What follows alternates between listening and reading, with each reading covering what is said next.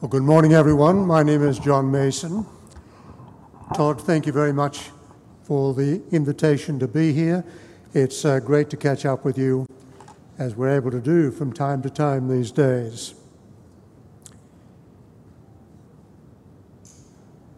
In, the, in an article in the Weekend Australian, you'll have to pardon one or two Australian references in my talk today, but in the Weekend Australian in December last year, Paul Kelly, a political commentator and writer, observed People now assert their rights against established norms and institutions.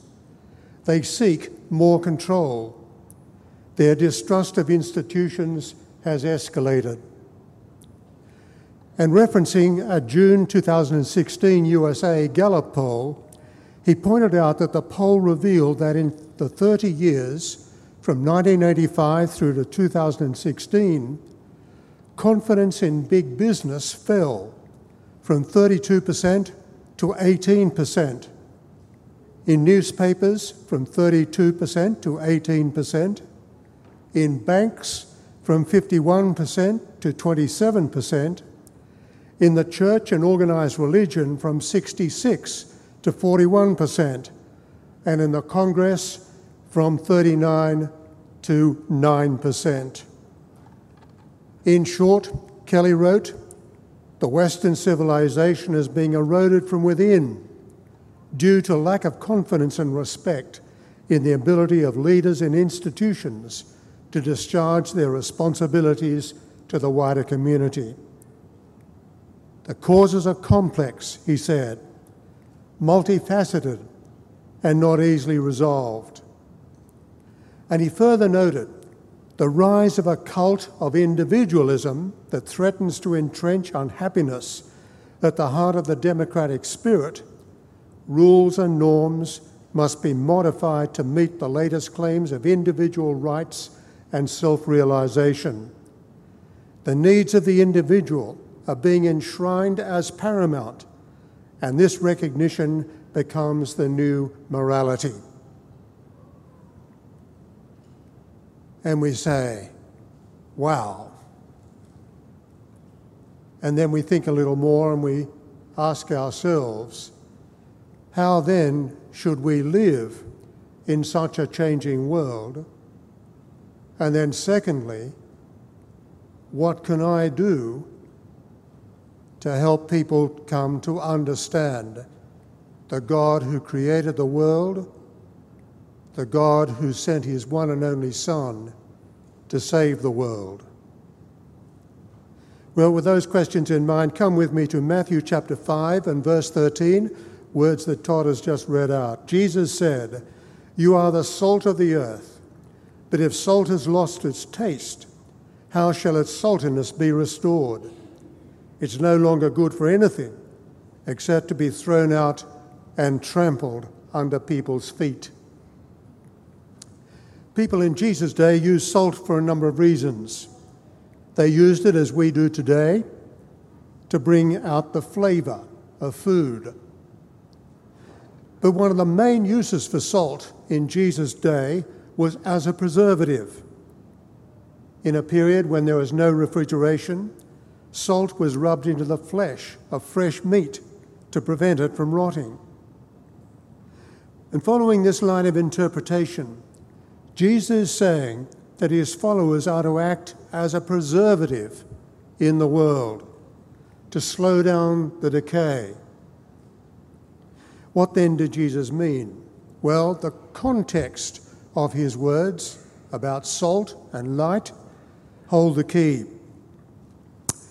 Jesus has in mind the radical lifestyle that he's just been spelling out in what we today call the Beatitudes the first part of Matthew chapter 5. He's also got in mind what he is yet to say in his famous Sermon on the Mount that continues on in chapter 5 through chapter 6 and into chapter 7. But to come back to the Beatitudes, Jesus sets out there those who are the truly blessed people in life, people who have God's approval. He teaches that anyone who would follow him needs to undergo radical changes in their understanding of themselves and their relationship with God.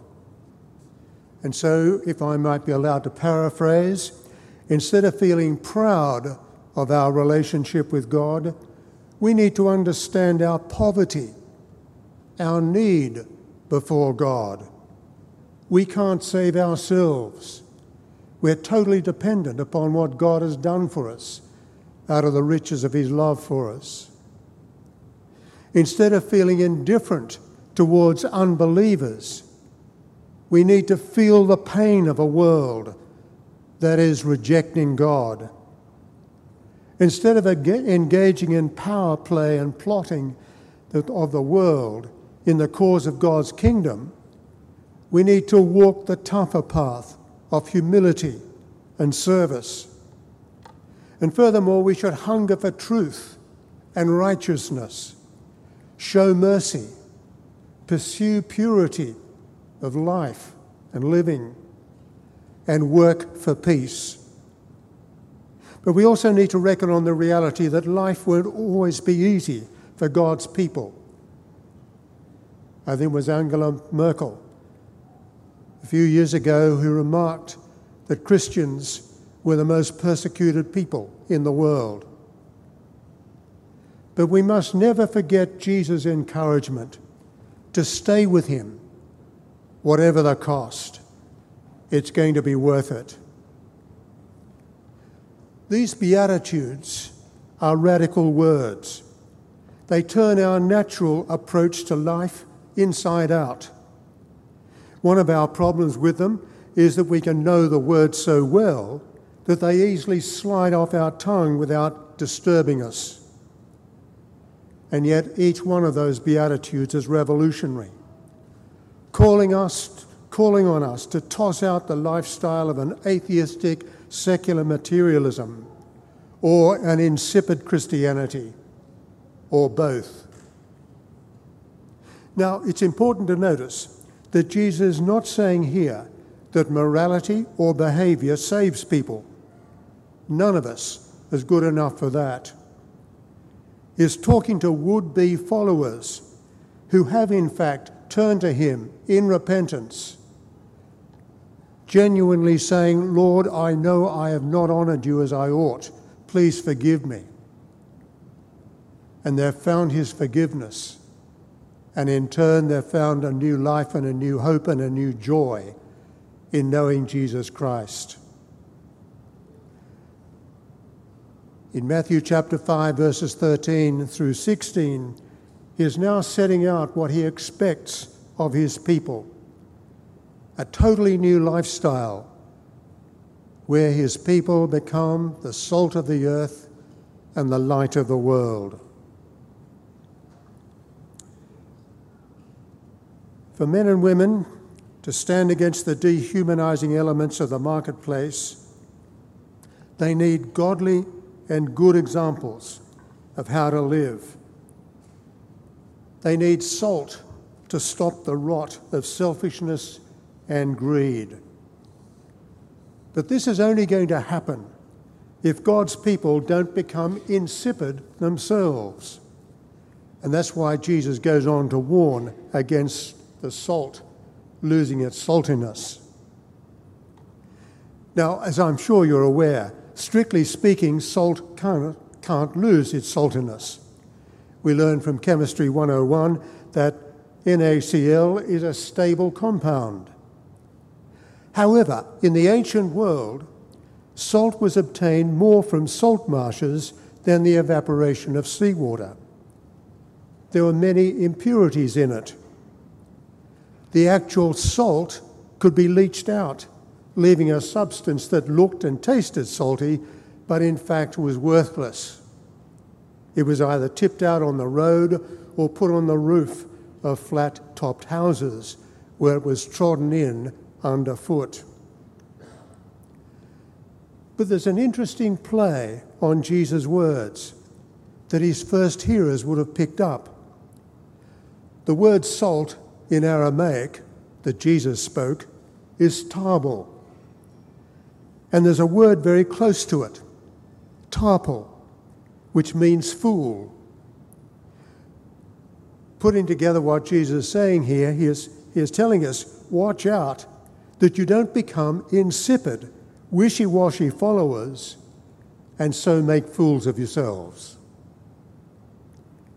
What a warning. If you call yourself a follower of mine, Jesus is saying, your life is going to be different. But the implication is, he is asking, is this in fact how other people see you? So let me ask do you go to church but your life remains unchanged? Is your lifestyle directed by the culture or by what you learn from the Bible? Are you a cultural Christian or a biblical Christian? Are you just as unforgiving, just as greedy, just as selfish as everyone else around you? Well, Jesus says, to each one of us. If you call yourself a follower of mine, let your life be transformed by my words, for you are the salt of the earth. If we turn to the letter of Paul to the Colossians, we get a little bit more help on the subject of what this image of salt might look like. Paul in chapter 4 of Colossians writes, Conduct yourselves wisely towards outsiders, making the most of the time. Let your speech always be gracious, seasoned with salt, so that you may know how you ought to answer everyone. So we're all called upon to act wisely and graciously towards people we live and work with. And notice, Paul expects us to cultivate conversations that are seasoned with salt. Salt here is a metaphor for sparkling and interesting conversations that can trigger questions about the deeper issues of life.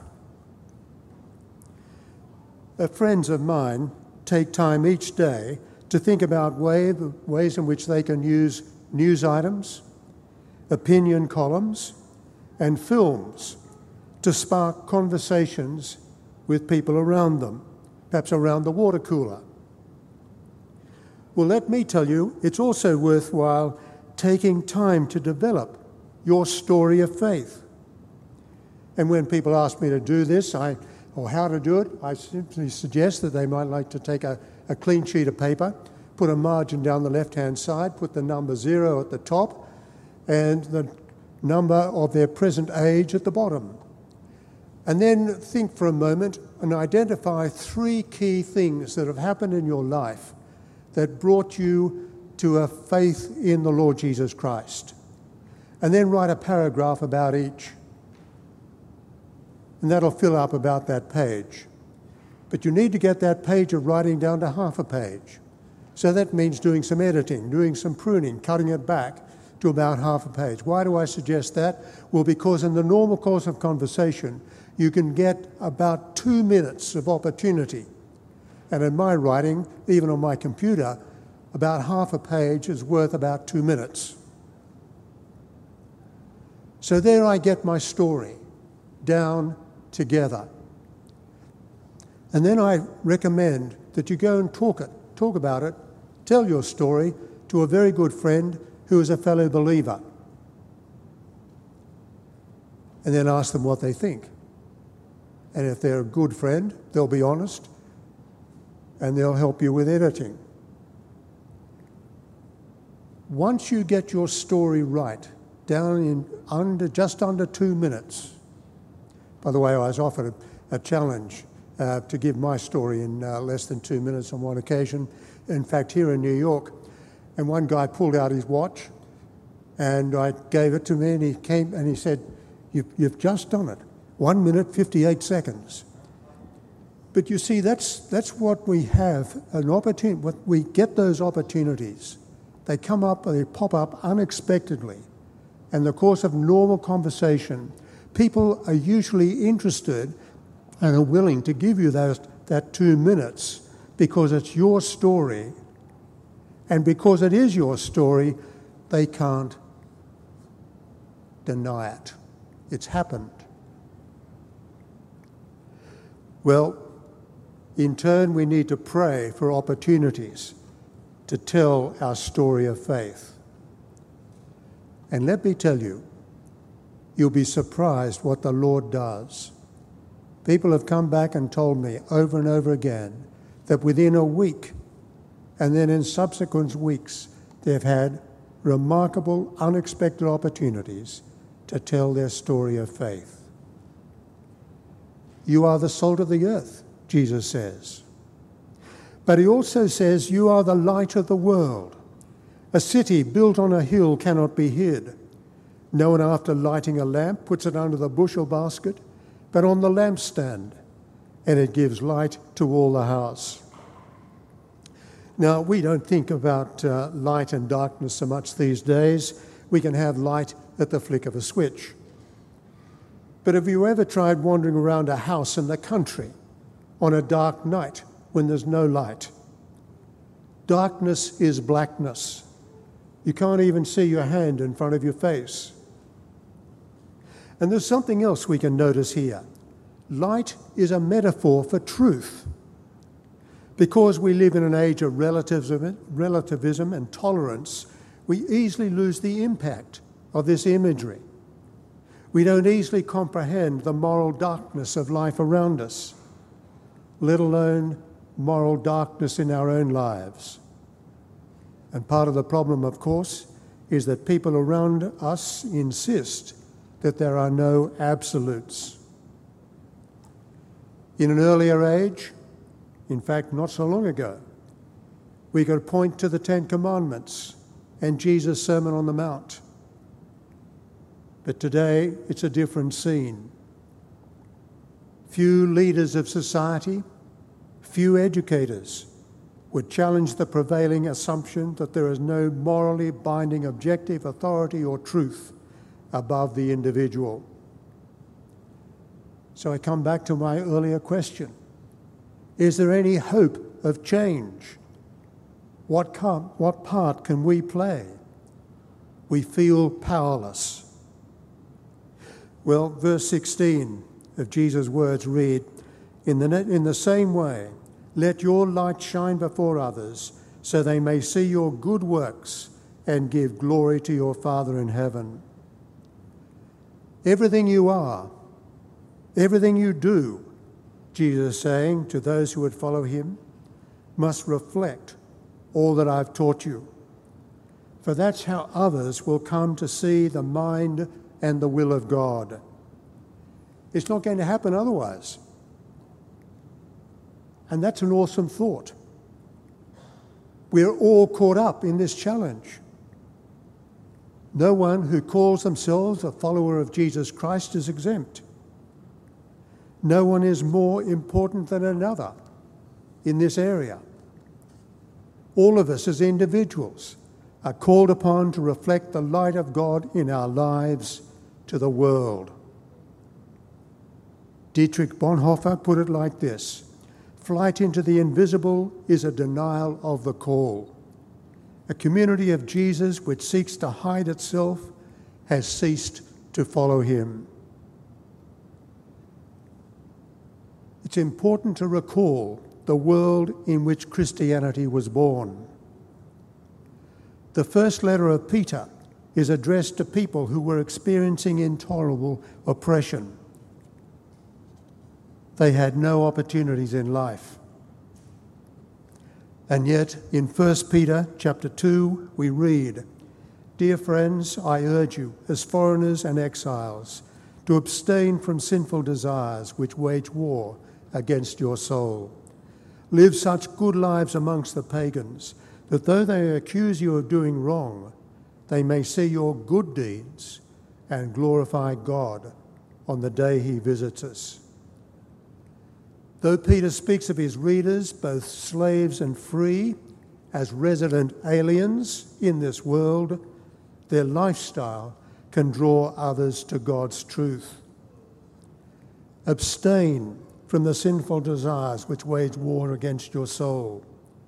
And that, of course, is a reference to the desires of the hearts, of our hearts that are out of step with the Ten Commandments and Jesus' teaching in the Sermon on the Mount.